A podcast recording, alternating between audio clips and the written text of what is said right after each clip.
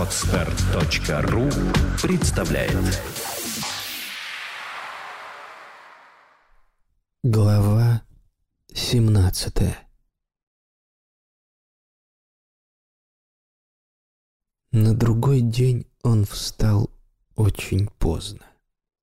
После обеда он сидел на балконе, держал на коленях книгу, глядел на страницы, покрытые печатью, и тупо думал, ехать или нет на почту. Было жарко, белые бабочки парами велись друг за другом над горячей травой, над стеклянно блестевшим бересклетом. Он следил за бабочками и опять спрашивал себя. Ехать или разом оборвать эти постыдные поездки?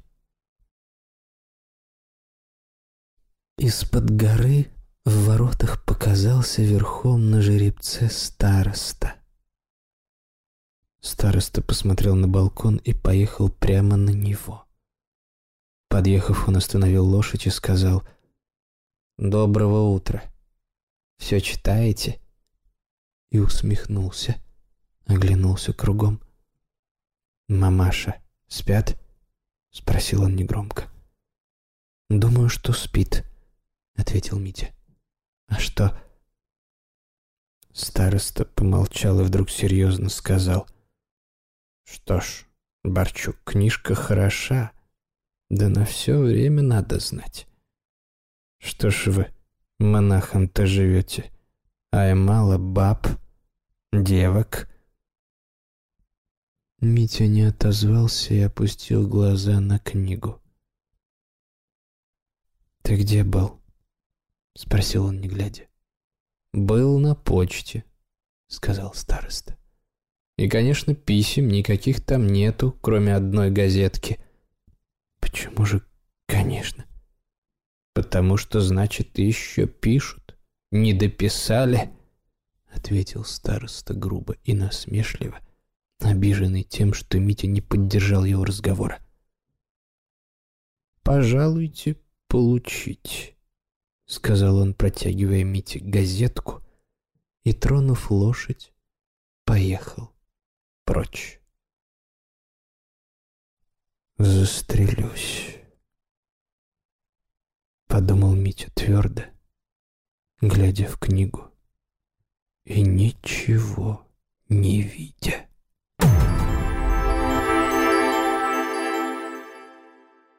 Глава восемнадцатая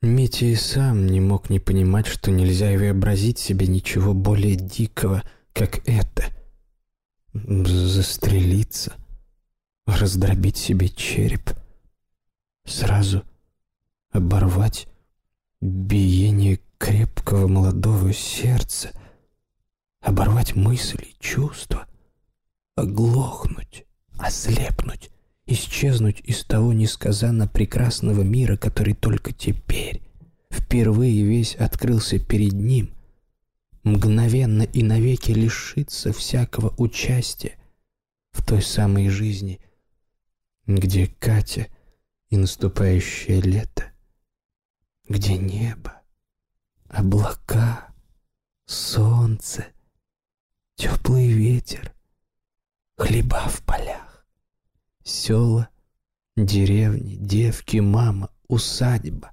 Аня, Костя — стихи в старых журналах.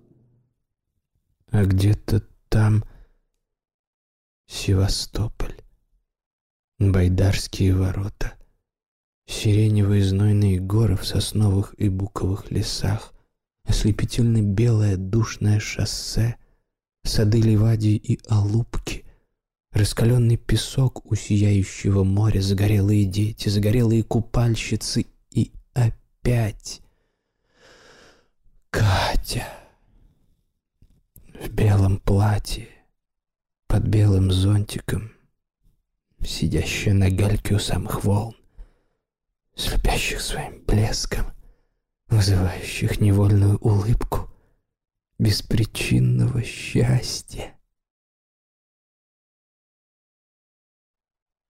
Он это понимал. Но что же было делать?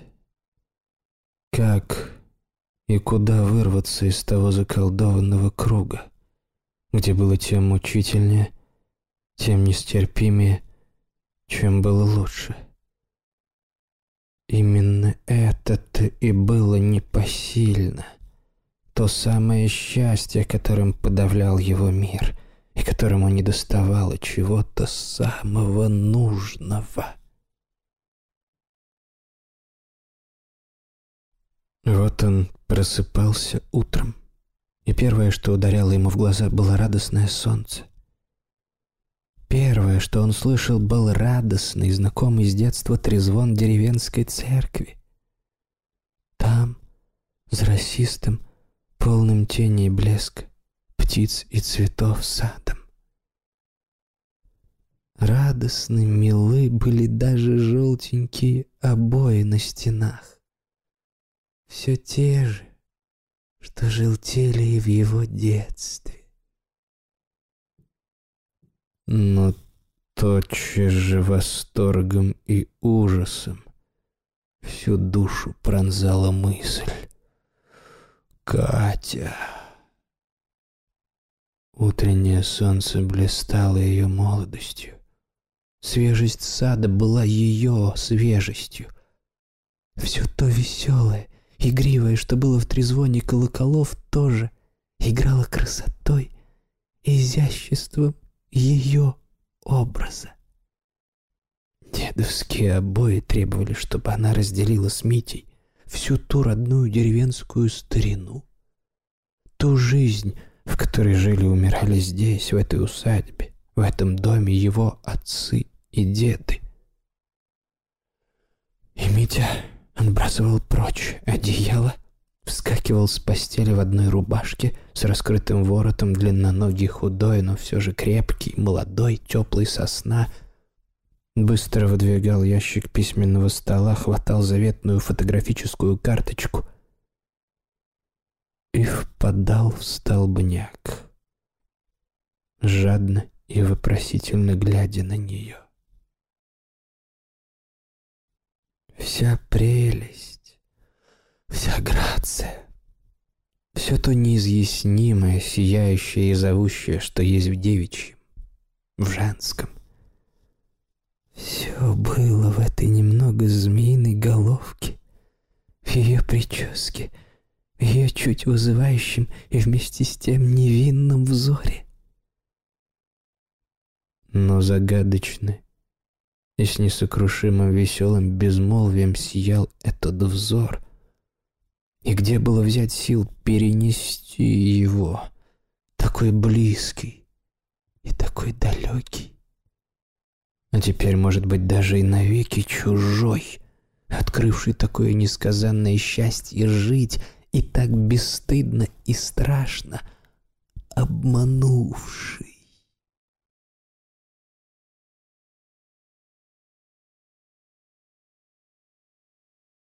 В тот вечер, когда он ехал с почты через Шаховское, через эту старинную пустую усадьбу с черной еловой аллеей, он очень точно выразил своим неожиданным, ляжет для самого себя восклицанием, то крайнее изнеможение, которого он достиг.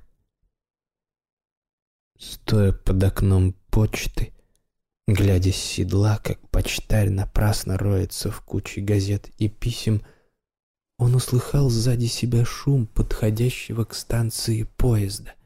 И этот шум и запах паровозного дыма потряс его счастьем воспоминания о Курском вокзале и вообще о Москве. Едучи по селу с почты, в каждой идущей впереди девке небольшого роста, в движении ее бедер он с испугом ловил что-то Катина. В поле он встретил чью-то тройку. В Тарантасе, который шибко несла она, мелькнули две шляпки, одна девичья, и он чуть не вскрикнул «Катя!». Белые цветы на меже мгновенно связывались с мыслью о ее белых перчатках. Синие медвежьи ушки с цветом ее вуали. А когда он при заходящем солнце въезжал в Шаховское, сухой и сладкий запах елей и роскошный запах жасмина дали ему такое острое чувство лета и чьи-то старинной летней жизни в этой богатой и прекрасной усадьбе, что, взглянув на красно-золотой вечерний свет в аллее, на дом, стоявший в ее глубине, в вечереющей тени, он вдруг увидел Катю, сходившую во всем расцвете женской прелести с балкона в сад. Почти совершенно, так же явственно, как видел дом и Жасмин. Уже давно утерял он жизненное представление о ней. И уже являлась она ему с каждым днем все необычнее, все преображеннее. В этот же вечер ее преображение достигло такой силы, такой торжествующей победности, что Митя ужаснулся еще больше, чем в тот полдень, когда внезапно закуковала над ним кукушка.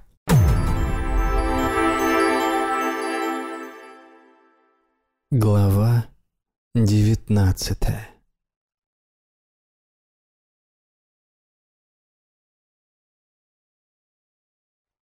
И он перестал ездить на почту.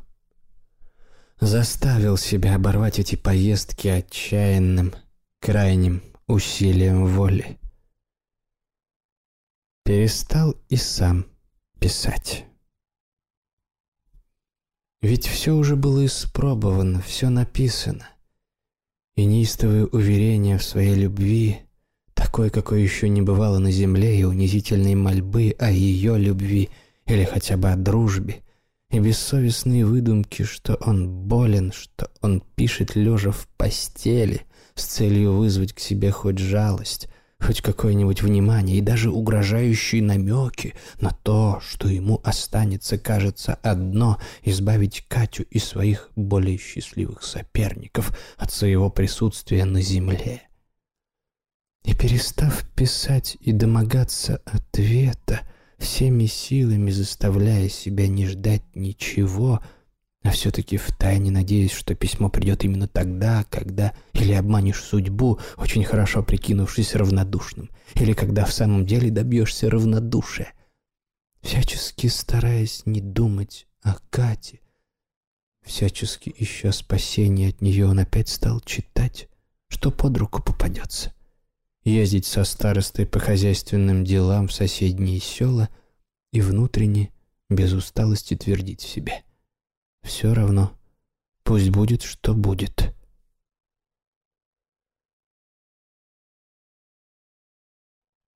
И вот однажды возвращались они со старостой с хутора. Ехали на бегунках и, как всегда, шибко. Оба сидели верхом — Староста впереди, он правил, а Митя сзади, и оба подскакивали от толчков, особенно Митя, который крепко держался за подушку и глядел то в красный затылок старосты, то на прыгающие перед глазами поля. Подъезжая к дому, староста опустил вожжи, поехал шагом, стал вертеть цигарку и, ухмыляясь в развернутый кисет, сказал «Вот вы тогда Барчук, обиделись на меня. Понапрасну. Разве я неправду вам говорил? Книжка хороша, а чего и не почитать на гулянках. Да ведь она не уйдет, на все время надо знать. Митя вспыхнул и неожиданно для самого себя ответил с притворной простотой и неловкой усмешкой. «Да, никого что-то нету на примете. «Как так?» — сказал староста. «Сколько баб, девок!» «Девки только манят», — ответил Митя, стараясь говорить в тон старости. «На девок надежда плохая». «Не манята, обращения вы не знаете», — сказал староста уже наставительно. «И опять же, скупитесь, а сухая ложка рот дерет». «Ничего бы я не стал скупиться, будь дело путное и верное», — ответил вдруг Митя бесстыдно. «Но не станете, все и будет в лучшем виде», — сказал староста, закуривая и продолжал, как бы несколько обиженно. «Мне не целковый, не подарок ваш дорог, а мне хочется удовольствие вам сделать». Гляну, гляну, скучает Борчук. Нет, думаю, этого дела нельзя так оставить. Я своих господ завсегда беру в расчет. Я вот у вас второй год живу, а ни от вас, ни от барыни, слава богу, плохого слова не слыхал. Другим, к примеру, что барская скотина. Сыта хорошо, нет, черт с ней. А у меня того нет. Мне скотина дороже всего. Я и ребятам говорю, мне как хочете, чтобы у меня скотина сыта была. Митя уже стал думать, что староста выпивший, но староста вдруг бросил обиженно задушевный тон и сказал, вопросительно взглянув на Митю через плечо. «Да вот чего ж лучше Аленка? Бабенка ядовитая, молоденькая, муж на шахтах. Только ей, конечно, надо какой-нибудь постяк сунуть. Ну, и стратите, скажем, на все про все пятерку. Целковый, скажем, ей на угощение два на руки. Ну, мне на табачишко сколько-нибудь. «За этим дело не станет», — ответил Митя опять против Фоли. Только про какую Аленку ты говоришь?» «Понятно, про Лесникову», — сказал староста. «Да, и вы ее не знаете. Невестка нового лесника. Вы ее, думается, в прошлое воскресенье в церкви видели. Я тогда прямо же подумал, вот бы нашему парчуку в самый раз. Всего второй год замужем ходит чисто». «Ну и что же?» — ответил Митя, усмехаясь. «Ну вот и устрой». «Тогда я, значит, буду стараться», — сказал староста, берясь за вожжи.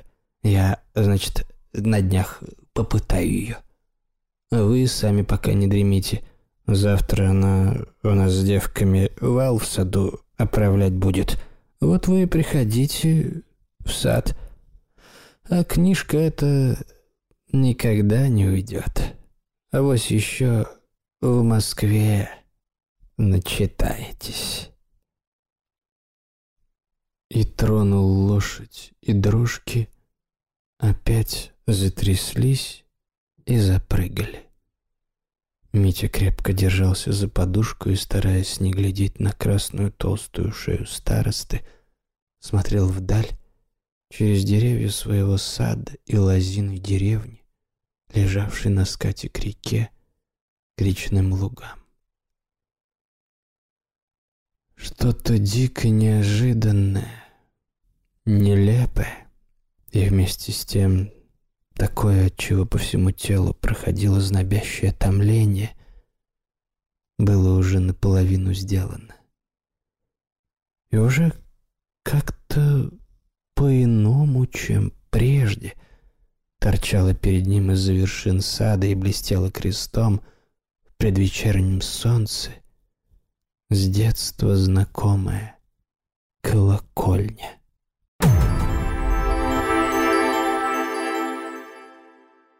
Глава двадцатая Девки за худобу звали Митю Борзым. Он был из той породы людей с черными, как бы постоянно расширенными глазами, у которых почти не растут даже в зрелые годы ни усы, ни борода. Курчавится только нечто редкое и жесткое. Однако на другой день после разговора со старостой он с утра побрился и надел желтую шелковую рубашку, странно и красиво осветившую его изможденное и как бы вдохновенное лицо. В одиннадцатом часу он медленно, стараясь придать себе немного скучающий, от нечего делать гуляющий вид, пошел в сад. Вышел он с главного крыльца, обращенного на север. На севере над крышами каретного сарая и скотного двора и над той частью сада, из-за которой всегда глядела колокольня, стояла аспидная муть. Да и все было тускло, в воздухе парило и пахло из трубы людской. Митя повернул за дом и направился к липовой аллее, глядя на вершины сада и на небо. Из-под неопределенных туч, заходящих за садом с юго-востока, дуло слабым горячим ветром.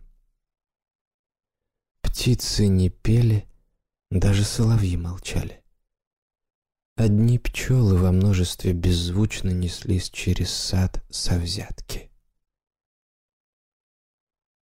Девки, поправляя вал, работали опять возле ельника — заделывали в валу протоптанные скотиной лазы, заваливали их землей и парным, приятно вонючим навозом, который работники от времени до времени подвозили со скотного двора через аллею. Аллея вся была усеяна влажными и блестящими шматами. Девок было штук шесть. Соньки уже не было — ее таки просватали, и теперь она сидела дома, кое-что готовя к свадьбе.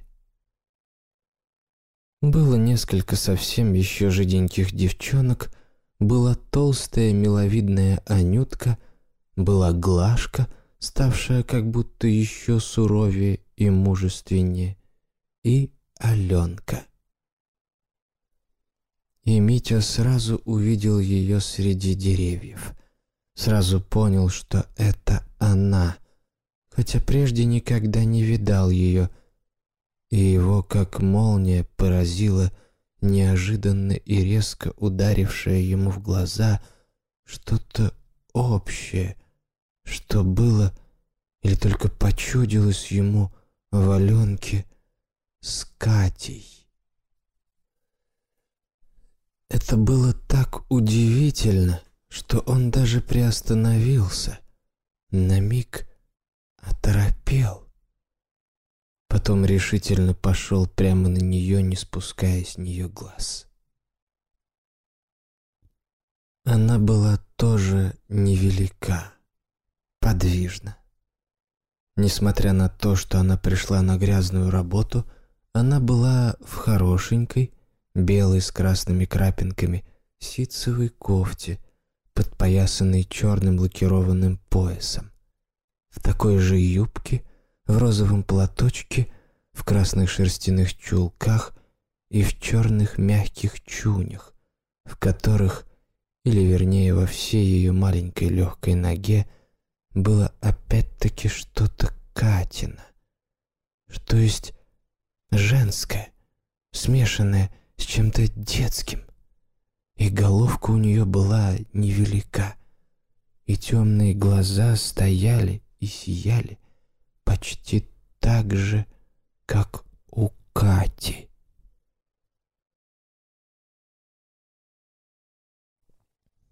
Когда Митя подходил, она одна не работала, как бы чувствуя свою некую особенность среди прочих стояла на валу, поставив правую ногу на вилы и разговаривая со старостой. Староста, облокотясь, лежал под яблоней на своем пиджаке с рваной подкладкой и курил. Митя подошел, он вежливо подвинулся на траву, давая ему место на пиджаке. «Садитесь, Дмитрий Палыч, закуряйте», — сказал он дружески и небрежно. Митя бегло из-под тяжка глянул на Аленку. Очень хорошо освещал ее лицо, ее розовый платочек. Сел и, опустив глаза, стал закуривать. Он много раз за зиму и весну бросал курить, теперь опять закурил. Аленка даже не поклонилась ему, как будто и не заметила его. Староста продолжал говорить ей что-то, чего Митя не понимал, не зная начала разговора. Она смеялась, но как-то так точно ни ум, ни сердце ее не участвовали в этом смехе. В каждую свою фразу староста пренебрежительно и насмешливо вставлял похабные намеки. Она отвечала ему легко и тоже насмешливо, давая понять, что он в каких-то своих намерениях на кого-то вел себя глупо, чересчур нахрапом, а вместе с тем и трусливо, боясь жены.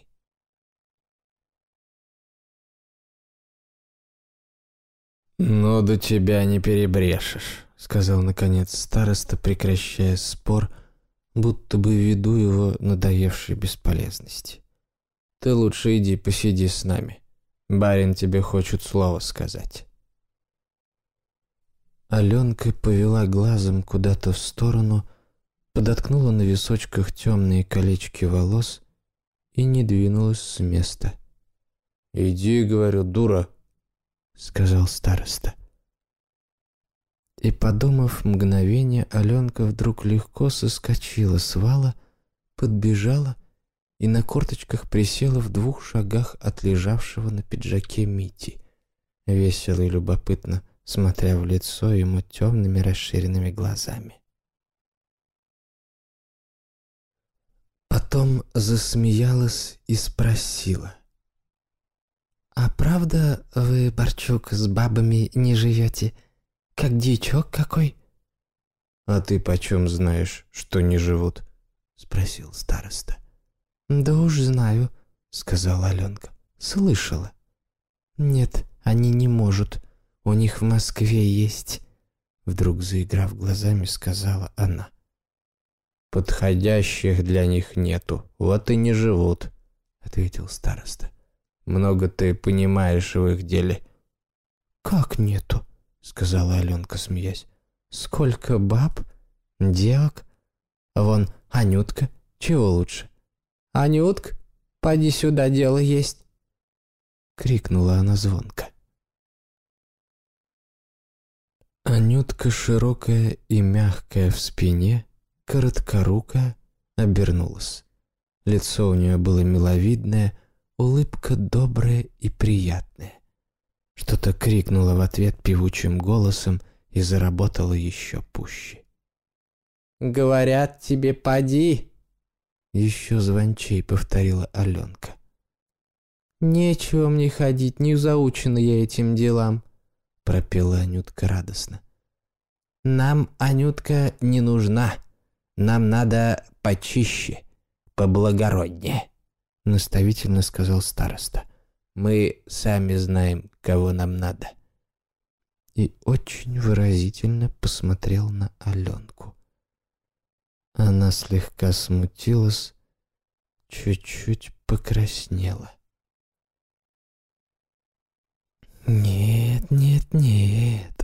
Ответила она, скрывая смущение улыбкой. «Лучше Анютки не найдете.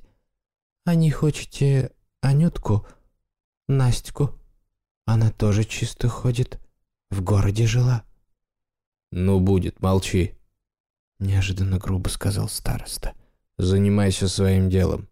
Побрехала и будет. Меня и так барыни ругают. Говорят, они у тебя только охальничают». Аленка вскочила и опять с необыкновенной легкостью взялась за вилы. Но работник, сваливший в это время последнюю телегу навоза, крикнул «Завтракать!» и, задергав вожжами, бойко загремел вниз по аллее пустым тележным ящиком. «Завтракать! Завтракать!» На разные голоса закричали и девки, бросая лопаты и вилы, перескакивая через вал, соскакивая с него, мелькая голыми ногами и разноцветными чулками и сбегаясь под ельник к своим узелкам. Староста покосился на Митю, подмигнул ему, желая сказать, что дело идет, и, приподнимаясь, начальственно согласился. Но завтракать так завтракать. Девки, пестрее под темной стеной елок, весело и как попало расселись на траве, стали развязывать узелки, вынимать лепешки и раскладывать их на подолы между прямо лежащих ног. Стали жевать, запивая из бутылок кто молоком, кто квасом, и продолжая громко и беспорядочно говорить, хохоча каждому слову и поминутно взглядывая на Митю любопытными и вызывающими глазами.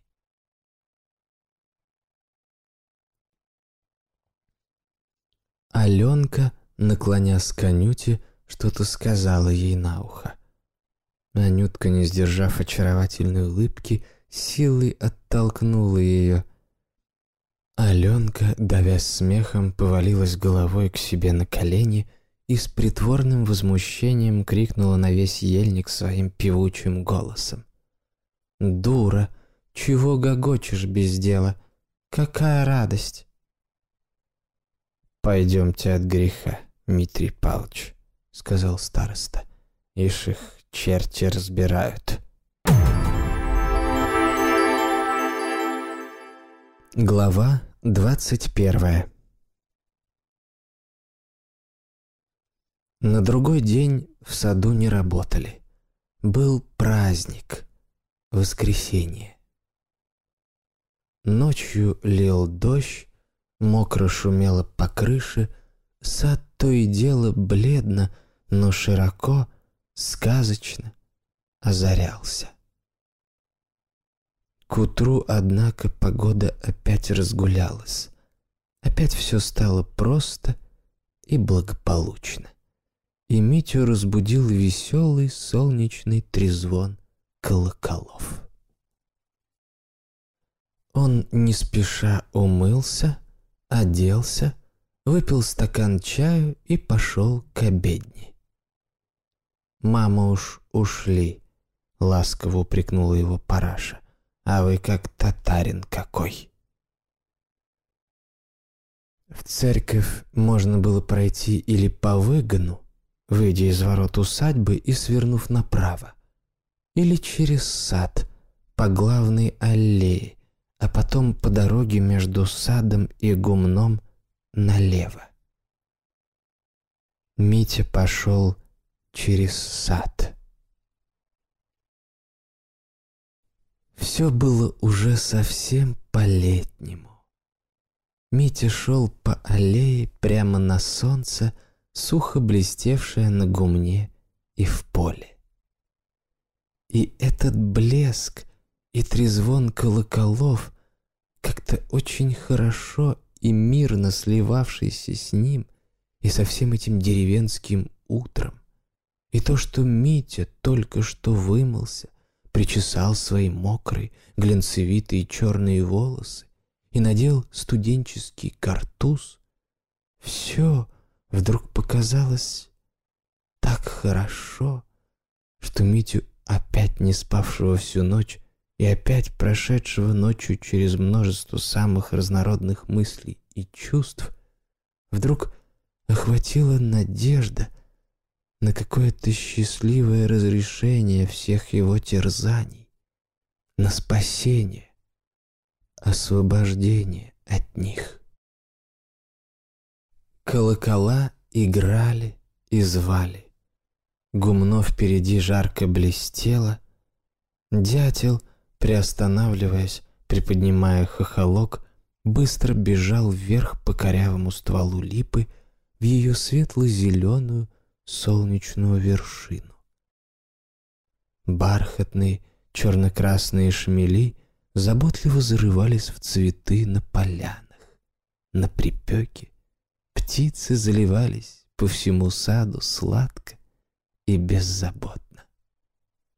Все было, как бывало, много, много раз в детстве, в отрочестве.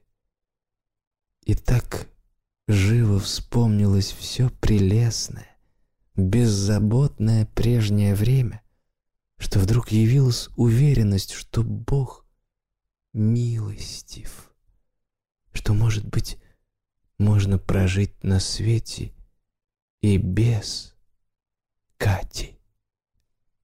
В самом деле, поеду к Мещерским, подумал вдруг Митя. Но тут он поднял глаза и в двадцати шагах от себя увидал как раз в этот момент проходившую мимо ворот Аленку. Она опять была в шелковом розовом платочке, в голубом нарядном платье с оборками, в новых башмаках с подковками. Она, виляя задом, быстро шла, не видя его, и он порывисто подался в сторону, за деревья. Дав ей скрыться, он с бьющимся сердцем поспешно пошел назад к дому. Он вдруг понял, что пошел в церковь с тайной целью увидеть ее. И то, что видеть ее в церкви нельзя, не надо.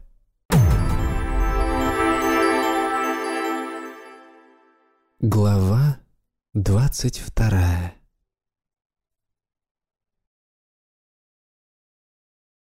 Во время обеда нарочный со станции привез телеграмму. Аня и Костя извещали, что будут завтра вечером. Митя отнесся к этому совершенно равнодушно. После обеда он навзничь лежал на плетеном диване на балконе, закрыв глаза, чувствуя доходящее до балкона жаркое солнце, слушая летнее жужжание мух. Сердце дрожало. В голове стоял неразрешимый вопрос. А как же дальше дело с Аленкой? Когда же оно решится окончательно? Почему староста не спросил ее вчера прямо, согласна ли она, и если да, то где и когда? А рядом с этим мучило другое. Следует или нет нарушить свое твердое решение не ездить больше на почту? Не съездит ли нынче еще раз? Последний. Новое и бессмысленное издевательство над своим собственным самолюбием? Новое и бессмысленное терзание себя жалкой надеждой? Но что может теперь прибавить эта поездка, в сущности, простая прогулка к его терзаниям? Разве теперь не совершенно очевидно, что там, в Москве, для него все и навеки кончено? Что ему вообще теперь делать? «Парчук!» — раздался вдруг негромкий голос возле балкона. «Парчук! Вы спите?» Он быстро открыл глаза.